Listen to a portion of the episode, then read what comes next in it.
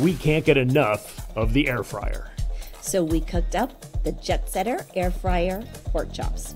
Now, these chops are moist with a fruity, smoky taste that is so easy to prepare. We suggest getting thick bone in pork chops, about one and a half to two inches thick. Now, this recipe works for two good sized chops. Pat the chops dry with paper towels. Let them sit for a few minutes at room temperature. Then use two teaspoons of olive oil and lather up the pork chops. Here's the wet rub we suggest. In a bowl, mix two tablespoons of brown sugar. Next, and this is a must, two tablespoons of smoked paprika. Add in a teaspoon of salt along with a teaspoon of black ground pepper. Now scoop in two tablespoons of Dijon mustard. Add a teaspoon of onion powder.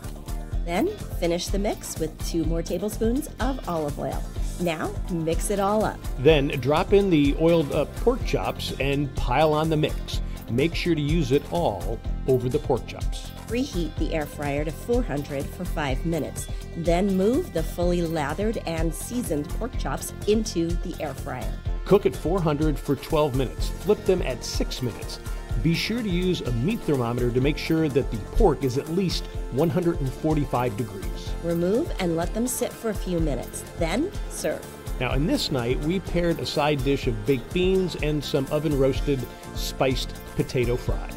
For wine, we went with white, the Chateau Saint Michelle Chardonnay from Washington. You could go with red too, with a Pinot Noir. You will love the succulent pork that is moist and not dripping in oil. We'll have more air fryer recipes for you that are delicious, quick, and healthy. Enjoy, Jet Setters!